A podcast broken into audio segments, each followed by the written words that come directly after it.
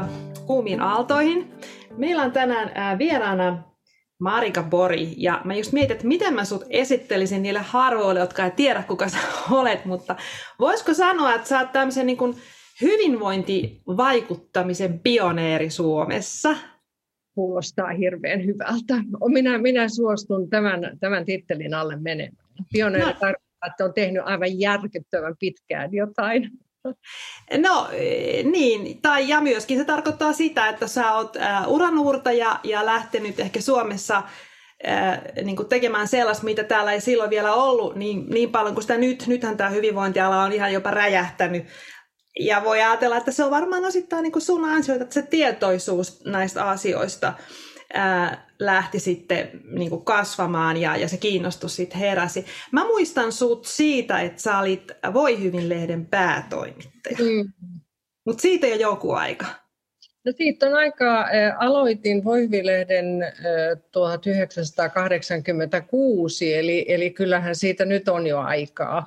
Olin sitä ennen kyllä jo ollut useammassakin terveysalalehdessä päätoimittajana ja, ja rynninyt ympäri Suomea puhumassa niin kuin luontaisterveyteen liittyvistä asioista. Mutta kyllä sinä, siinä mielessä sinä olet kyllä ihan oikeassa, että kyllähän se sellaista pioneeriaikaa oli. Kaikki oli uutta ja esimerkiksi ympäri Suomea, kun pidin näitä luentoja, niin siellä oli joka ikisessä peräkylässäkin parisataa ihmistä kuuntelemassa. Aivan. Eli hyvinvointi on niin kuin kiinnostanut eh, ihmisiä, mutta ei ehkä ollut sellaisia kanavia vielä ja, ja niin kuin sellaista tietoa, että mistä sitä lähtee hakemaan sitä Joo, sitä. sen takia aina mietin vähän, pitääkö se paikkansa, että se kiinnostaa nykyään enemmän. Mä itse en ole ihan niin varma siitä, että onko siinä tapahtunut välttämättä niin kuin määrällisesti, mutta sen takia, että itse koin, että ihmiset oli valtavan innostuneita ja kiinnostuneita. Ehkä painopisteet on ja enemmän on kanavia ja muuta, mutta kyllä sitä kiinnostusta on ollut. Tota, mi- miten, kun sä ajattelet sun elämää, niin mikä sai sut kiinnostumaan näistä asioista silloin aikoinaan?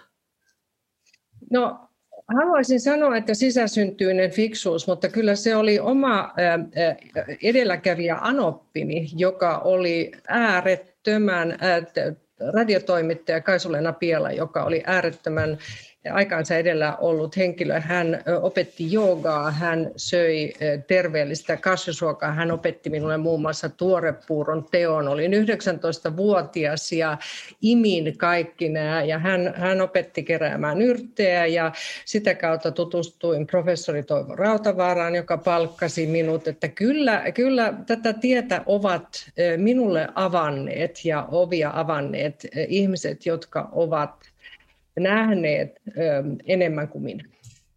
Aivan.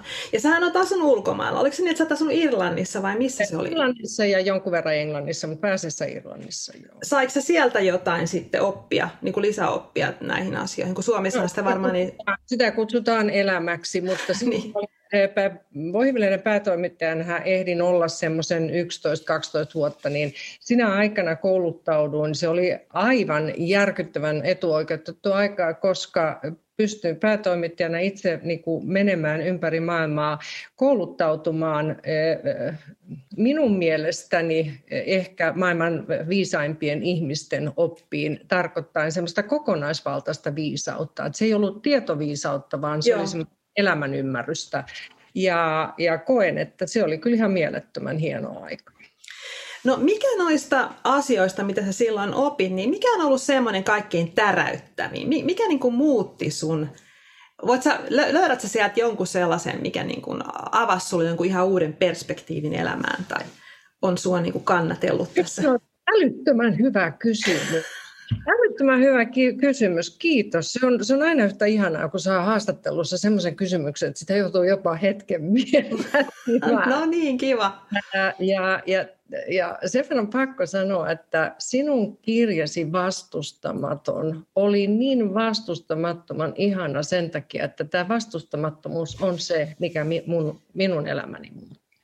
Ja, ja se, oli, se koko teema oli, että mä olin ehkä noin 10-15 vuotta yrittänyt valtavasti saada kaikkia ihmisiä heräämään ja muuttamaan elintapojansa. Ja, ja oikein se on se matkasaarnaajan innolla. Ja mä olin paheksuin, kun ihmiset ei ymmärtänyt, että pitää syödä terveellisesti ja pitää liikkua. Ja miksi ne ihmiset rynni pelloilla keräämässä maitohorsmaa. Ja kunnes mä olin äh, semmoisella lakin kurssilla, en enää muista kauheasti yksityiskohtia, mutta joku tämmöinen henkinen kasvu, niin siellä oli tällainen selkeästi minua vanhempi, minun mielestäni ikivanha, todennäköisesti noin minun ikäiseni tällä hetkellä, herra, joka, joka sitten sanoi, että tiedätkö Marika, että tämä oli ulkomailla, hän sanoi sen kyllä englanniksi, mutta mitä sanoi se nyt suomeksi, niin hän sanoi, että tiedätkö Marika, älä sido käsiäsi siihen, että vastustat mitä muut mm. ihmiset tekevät.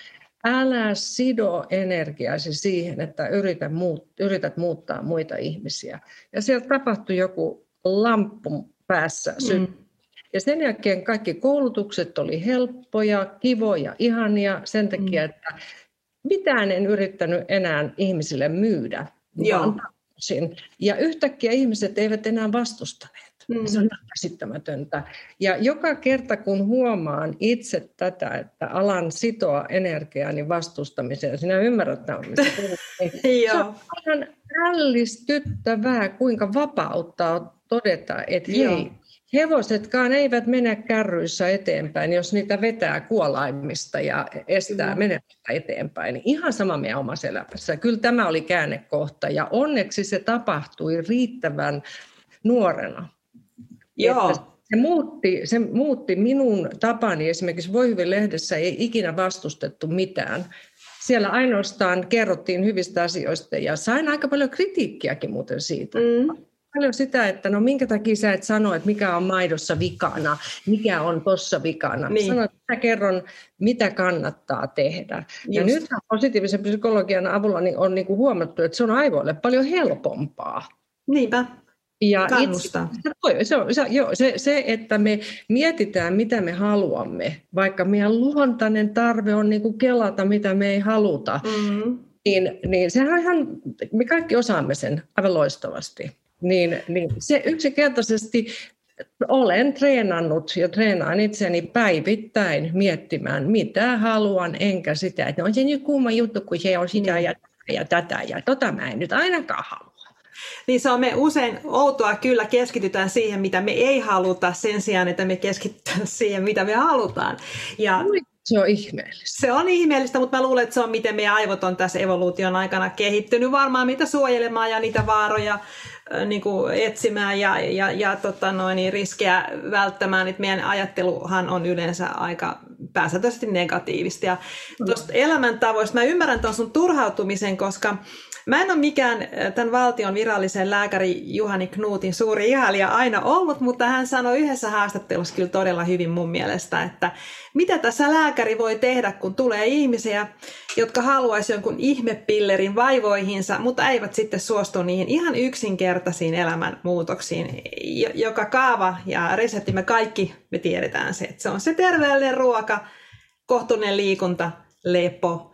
Ja, ja tämä on varmasti sunkin alalla ollut suuri haaste, kun ihmiset ei niin kuin, se, se resistanssi, se vastustaminen on niin suurta, koska kun sun elämässä on mennyt tietyille urille, ja sen hän ymmärtää, niin se muutoksen tekeminen, se on haastavaa. Siinä on se kynnys.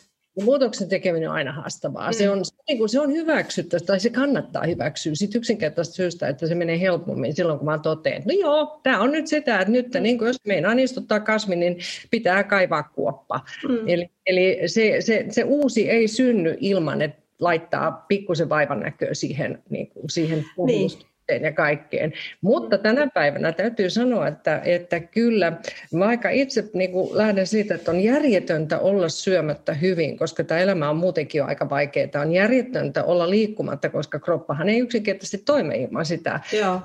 Kyllä, tänä päivänä sanoisin näin, että ihmissuhteet ja ihmisten väliset suhteet, niin, niin ne, ne vaikuttavat siltä, että ne vaikuttavat, jos se nyt ei enemmän, niin ainakin vähintäänkin yhtä paljon kuin nämä elämäntapa muutokset, mitä me voimme tehdä, mutta kaikki pienetkin muutokset hyvään, niin vähentää sitä yleistä kuormitusta. Se on minusta ihan sama, mistä lähtee liikkeelle. Onko se ihmissuhteet, ruoka, liikunta, jotain. Kunhan koko ajan ajattelee, että vähentää sitä järjetöntä kuormitusta, jonka alla me tällä hetkellä ollaan. Mehän ollaan siis ihmiskunnan ihmiskokeessa tällä hetkellä. Niin, Täm, niin. niin tämmöistä niin kuin elämänvaihetta ja, ja, ja pelkästään tämä digivyöry ja kaikki, niin tässä on kaikki uutta. Me kaikki opettelemme tällä hetkellä uutta tapaa elää yksi askel kerrallaan. Ja, ja niin. minun toiveeni on se, että me yrittäisimme tehdä sen toisillemme helpommaksi.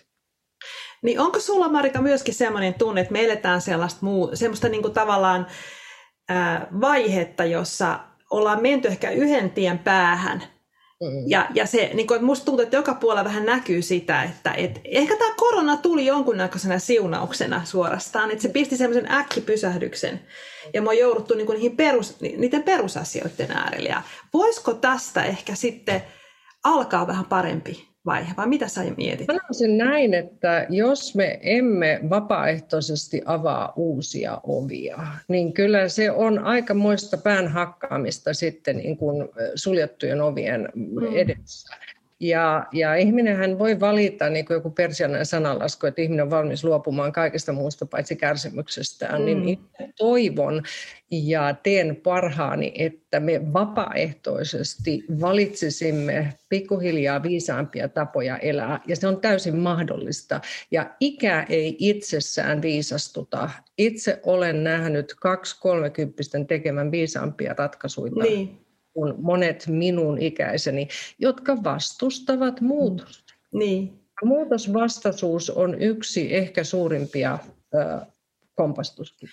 Joo, siis se on ihan totta, että munkin toivo aika paljon on nuorissa. Että mun mielestä meidän nuoriso on kyllä ehdottomasti fiksumpaa kuin mun, meidän sukupolvi, että tota, siinä se toivo varmasti on. Ja jotainhan hyvää silloin on odotettavissa, jos nuorten arvot on niin paljon paremmat kuin mitä mun, mun sukupolven arvot on ollut, että, että vaikka sitä helposti vajoo pessimismiin, niin, niin ehkä kannattaa joskus todellakin pitää se fokus siellä toivossa ja mahdollisuuksissa. No sanoisin näin, että se antaa meille itsellemme enemmän energiaa tehdä asioille jotain. Olen sen verran niin kuin jalat maassa, että jos me kulutetaan omat voimat niin kuin olemalla negatiivisia, joka tulee kyllä todella helposti mm jos me, me, meillä, ei ole niin kuin, meillä ei oikeasti ole varaa siihen sen mm. takia, että me itse väsytään. Ja tämä on sellainen tällä hetkellä tämmöinen pitkä maraton. Tämä on vähän ultrajuoksu tällä hetkellä. Tässä kannattaa miettiä joka ikisen, että mihin,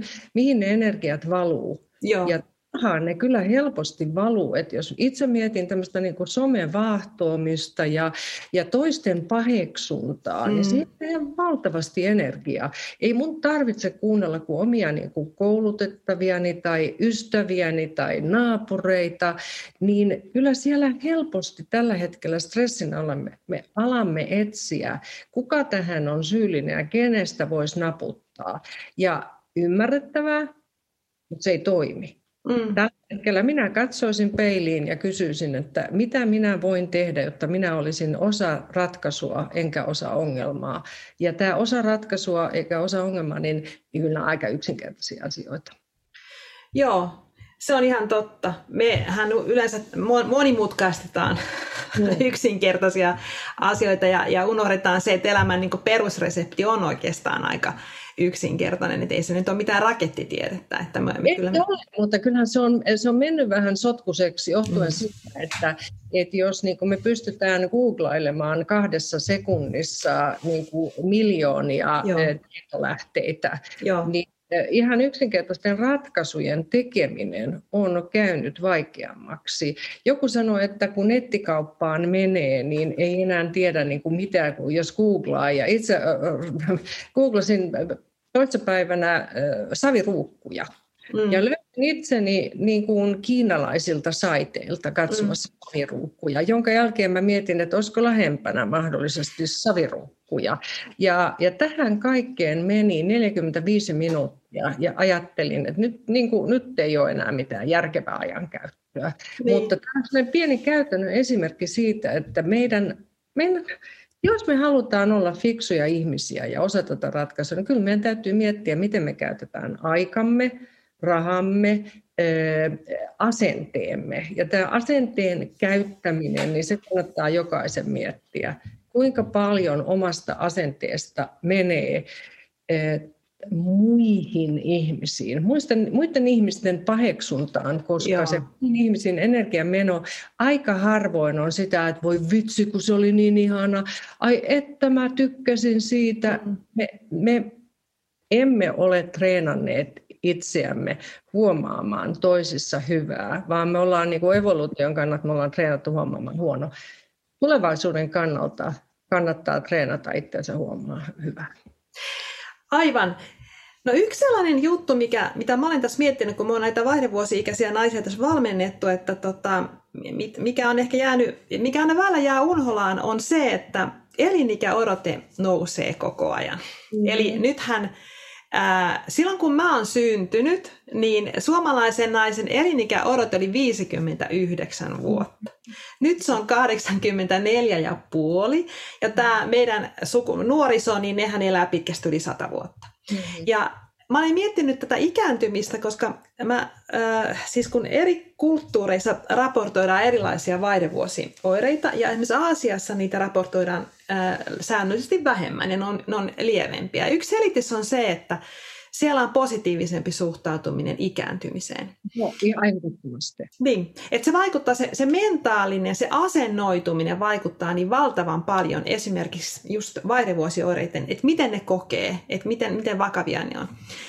Niin tota, äh, sä, äh, mitä sä itse ajattelet tämän sähän olet nainen, jonka ikä olisi mahdoton edes arvata. Voisi 20 vuotta varmasti ottaa sun, sun iästä pois. Mutta kun sä ajattelet sun, sinua nyt tämän ikäisenä ihmisenä, 60 naisena, niin, niin onks, minkä, ootko koskaan pelännyt vanhenemista? Onko sulla semmoista ajatusta ollut? Olen, olen pelännyt vanhenemista ja, mm. ja oma äitini kuoli noin, noin minun ikäisenäni ja olen tietysti ollut huomattavasti nuorempi ja muistan silloin ajatellen, että en halua tuollaista vanhuutta, jossa on sairauksia, vaivoja ja e, sellaista yleistä niin kuin huonoa oloa. Ja silloin, mutta silloinhan mä olen ollut hirveän paljon nuorempi, mä olen ollut nelikymppinen. Mm vajaa nelikymppinen, silloin ajattelin, että teen kaikkeni, että tämä ei ole minun polkuni. Ja olin tietysti silloin itse jo tällä hyvinvoinnin alalla, jos mm. yleistä termiä voi käyttää, niin e, ajattelin, että ainakin äidilleni voin olla, voin olla miljoonasta asiasta kiitollinen. Siitä erityisen kiitollinen olen, että silloin tein, tein sinun kaupat sen kanssa, että en pelkää, vaan teen sen, mitä voin. En, niin. en väkisin, mutta ajattelin, että voin valita toisen tien niin paljon kuin mahdollista. Aivan. Kaikki, kaikki on suhteellista. Mutta kyllä pelkäsin silloin, ja e, toinen kerta kun muistan pelänneeni, kun äidillä oli vaihdevuodet. Ja äiti oli aika pelottava. Hiukkunen. Silloin vaihdevuosissaan? Vaihdevuosissa kyllä. Joo. paljon aikaisemmin. Mä itse ollut semmoinen pari kolmekymppinen, äidillä oli aika pahat vaihdevuodet minun mielestäni ja e, kukaan ei häntä ymmärtänyt, kukaan ei viitsinyt mm. kuunnella ja, ja silloin ajattelin, että tuollaisia vaihdevuosia en halua. No mm. jälleen kerran oli semmoinen pieni e, kotikenttä etu, että tiesin, että vaihdevuosiin voi vaikuttaa yllättävän paljon. Mm. Mutta tosiasioita vastaan, jos rupeaa taistelemaan, niin ne on paljon pahemmat ne oireet. Nimenomaan. Tää, tätä me ollaan tässä just paljon mietitty, että, että miten me saataisiin tätä ikä, ikääntymisen pelkoa hälvennetyksi. Ja, mm. ja yksihän sellainen mun mielestä on, että esittelee naisia, jotka elää täyttä elämää vielä 6, 7, 80 ja jos ajatellaan Amerikkaa, vaikka sitä nyt voi ajatella mitä tahansa siitä yhteiskunnasta, niin, niin siellähän edelleenkin suht, aika ikä, ikääntyneet ihmiset häärää politiikan huipulla. Nancy Pelosi on yli 80 ja hän oli vielä ihan taannoin USA kolmanneksi vaikutusvaltaisin henkilö. Ja, ja tota, Eli jos, jos ajatellaan, miten sä niin kun, mitä sä haluaisit sanoa naiselle, joka nyt kipuilee sen 50, 60 syntymäpäivänsä kanssa? Ju, juuri tapasin ää, naisen, joka on gynekologi koulutukselta ja hän sanoi, että hänellä on ihan hirveä ahdistus, koska hän täyttää kohta 60 vuotta. Niin mitä sä sanoisit hänelle? No sanoisin näin, että, että ehkä se ahdistus on, mutta se menee ohi sen jälkeen, kun on täyttänyt se 60. Mutta mä, mä sanoin aivan saman asian hänelle. Joo. Tässä on toinen puoli asiasta. Ja haluamatta kuulostaa ihan hirveän tylsältä, niin minusta jokaisen naisen kannattaisi herätä siihen tosiasiaan, että joka ikinen vuosi on siunaus. Niin, e, kyllä. Meidän, meidän aiemmat ikäpolvet eivät ole päässeet katsomaan 60. Tämä on seikkailu. Me ollaan nyt ensimmäisiä sukupolvia, jotka pääsee katsomaan 60 ihan täysissä niin kuin sielu- ja ruumiin voimissa niin paljon kuin voi. Et kyllä tämmöinen niin kuin suhteellisuuden taju, sen lisäksi me ollaan maailmanlaajuisesti, me ollaan valkoisia niin kuin hyvinvoivia naisia, joilla on varaa valittaa siitä, että apua, että järjestänkö kutsut vai ei. Mm. Ja, ja, ja tämä, mä tiedän, että mä kuulostan kauhean tylsältä, mutta semmoinen pieni niin kuin tsekkaus sen suhteen, että onkohan tämä valitus virsi nyt ihan, ihan kohdallaan, koska tätä kuun, olen kuunnellut ja kuuntelen ihan säännöllisesti, että yhtäkkiä se 60 on ihan ja me voimme syyttää tietysti yhteisöä, että kun ihmiset, tämän ikäiset naiset ei saa enää töitä ja mm. suhtaututaan ja me ollaan näkymättömiä ja miehet valitsee kaksikymppisiä.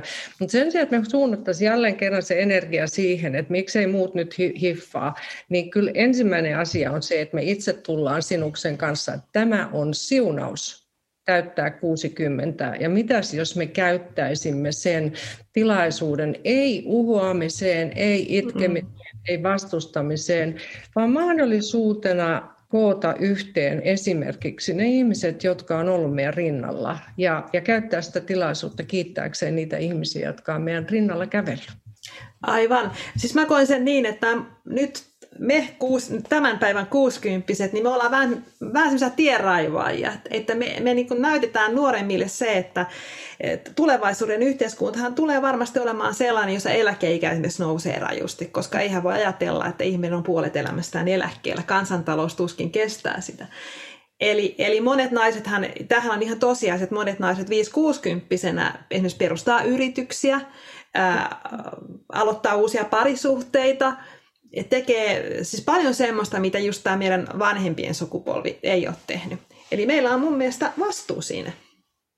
Ja sitten siinä on sellainen asia, että me niin kuin helposti tämän ikäiset naiset keskenään päivittelee, että on sen kauheita, kun naiset valittaa, että niillä on 20 kriisiä, 30 kriisiä, 40 kriisiä, että odottakoon vaan, että pääsee tänne. No, kyllä me näytetään mallia siitä. Niin me näytetään mallia siinä, että kuinka paljon me naristaan ja valitetaan ja, ja sitten, sitten yritetään pistää someen sellaisia kuvia, että vau, meillä olikin hyvät juhlat ja mm. hämmenä, mutta se, se koko konsepti siitä, että elämä on lahja.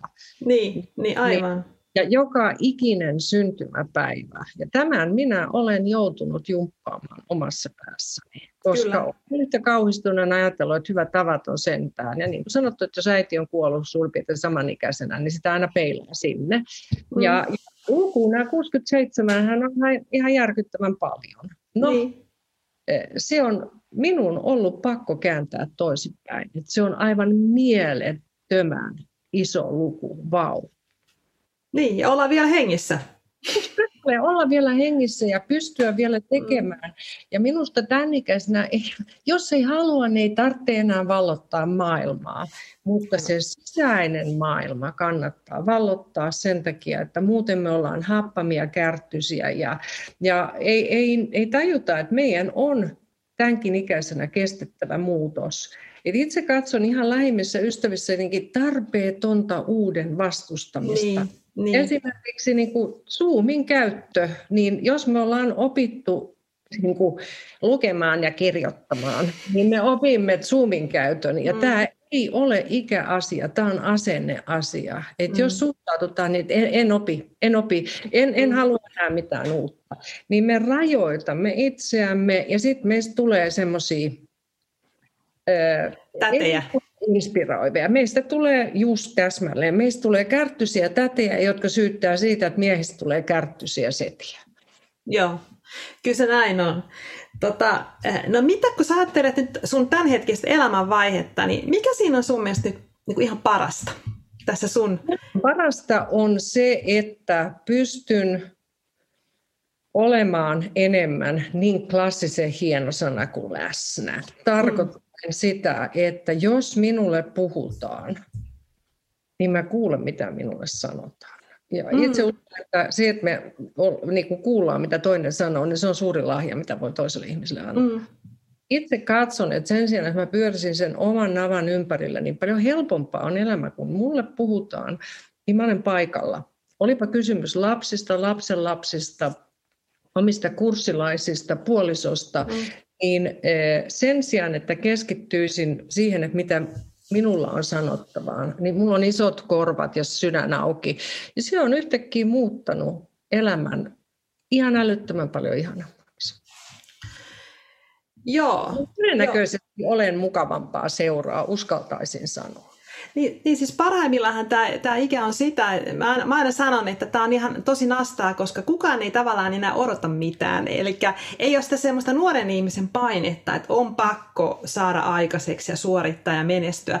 Ja, ja jos mä kirjoitan jonkun kirjan tai teen jonkun asian, niin, niin ympäristö on vähän niin kuin hämillään. No vieläkö toi tonkin tekijä? Siis tavallaan se, mä koen, että tämä ikä on tässä on vapaus on semmoinen ykkösasia, mitä mä mietin, että on monista sellaisista paineista vapautunut, mitkä nuor, nuorena ahdisti ulkonäköpaineita. Tietenkin totta kai tar- en tarkoita sitä, että ei pitäisi ulkonäöstä huolehtia, mutta ei ole enää semmoinen, että tavallaan niin hyväksyy itsensä sellaisena kuin on, että ei ole niitä semmoisia turhia niin kuin paineita ja epävarmuuksia. No, tiedätkö Kati, mun on pakko nyt sanoa, että tämä on aika, aika erilainen asia eri ihmisille. Olen mm. nähnyt osa naisista, jotka, jotka osaa vapautua niin kuin sinä ja sanoa, että hei, että nyt ei ole enää tätä painetta. Sitten on nähnyt valitettavasti myös ympärilläni ihmisiä, joille se paine ja sen sulkonäköpaine muuttuu sietämättömäksi. Niin. Olen nähnyt ihmisiä, jotka on, on joutunut oman kehonsa vangiksi, koska se keho ei enää vastaa sitä. Ei se olisi tullut paljon ylipainoa. Mm. Vaikea taakka kantaa silloin, kun sun sisälläs on kuitenkin hoikka kaksikymppinen niin. omasta mielestäsi, niin yhtäkkiä sen oman itsensä kanssa eläminen muuttuukin aika raskaaksi. Et, et se ikä ei välttämättä tuo vapautta, mm. ellei me mennä sisälle ja löydetä sieltä se ihmeellisen vapaa tila, mitä en voi sanoa mitään muuta kuin, että se pitää vaan löytää. Niin ei ole tietä. Se on erittäin lyhyt se tietä, mutta sinne ei ole oikotietä. Joo, siis se on totta, että semmoista niin kuin, äh, kyllä sun täytyy niin kuin tiedostaa noita asioita ja sitten tehdä, tehdä jotain. Siis et, et ihan, et, et jos siis se fyysinenkin kunto ja, ja niin kuin vointi, niin se heijastuu kuitenkin siihen henkiseen vointiin ja, ja nämä, nämä kuviot, niin siellä, mehän ollaan niin kokonaisuuksia. Että tässä ei, mä sanon aina, aina näin, että nämä vaihdevuodet, kun naiset kärsii pahoistakin oireista, niin, niin tämähän, tämähän voisi ottaa mahdollisuutena, että nyt voi tehdä ne elä, elämäntapamuutokset, jotka, jotka joka tapauksessa olisi pitänyt tehdä ja jotka joka tapauksessa tulee olemaan hyödyksi sitten myöhemmässäkin elämässä. Eli tota, tähän, tämähän voi nähdä mahdollisuutena ja semmoisena niin herätys, mikä wake up call, niin kuin tämmöisenä herätys, sanotaan näin, että, että, että jos ei kuuntele kuiskauksia niin sisältäpäin, niin niistä tulee vähän kovempia, kovempia, kovempia. Ja jossain vaiheessa itse, itse uskallan puhua ihan avoimesti siitä, että kyllä meillä kaikilla on sisäinen ääni, kutsutaan sitä sielu. Mm, mm ja, ja jos ei sitä tämän ikäisenä rupea kuuntelemaan, niin on kamalan ikävää olla itsensä kanssa, koska se, se sisäinen ääni, niin nyt sitä ei enää niin paljon ulkoisten asioiden niin kuin kannattaisi viedä. Ja kun me ei voida enää satsata bikinivartaloon, niin niin tavallaan elämä rajaa meiltä pois asioita, mutta se antaa myös mahdollisuuden. Ja itse 60 kirjoitin ihan oikeasti tämmöisen klassisen, että istun alas ja kirjoitin tämmöisen hieno sana bucket list, että mitä mä oikeasti haluan tehdä mm. vielä tästä eteenpäin. Ja minun rupesi naurattamaan, kun sinne tuli aina vaan se sama, mä rupean vihdoin tanssimaan. Mä rupean vihdoin tanssimaan. Minä olen viimeiset 50 vuotta halunnut sitä tehdä ja no niin. ei ole se olisi ollut mahdollisuutta eikä eikä muuta. Ja sitten jossain vaiheessa mä tuijotin sitä listaa, kun mä luin sitä, ja sinne tuli aina uudestaan vaan tavalla tai toisella, että, että oikeasti haluaisin oppia tanssimaan. Ja sieltä tuli kaikki nämä, että joo, en mä kuitenkaan osaa, en mä pysty ja mitään, ja esittu yhtään mitään. Ja sitten, sitten mä kävin jollakin kurssilla, ja siellä oli niin hirvittävä määrä naisia ja kolme miestä, jotka kaikki haisi, niin mä totesin, että ei ikinä. Ja, tuota, ja, ja sitten mä kuitenkin kirjoitin sen, että ei, että nyt löytyy keinot. Ja tämä on se, miten aivot toimii. Jos mm. me päätetään, että löytyy keinot, mm. kuinka pienin askelin, niin sitten ne tulee ne keinot. Ja tätä on vaikea muuta selittää kuin sanomalla, että tämä ei ole mitään mystistä, vaan aivot vaan toimii näin.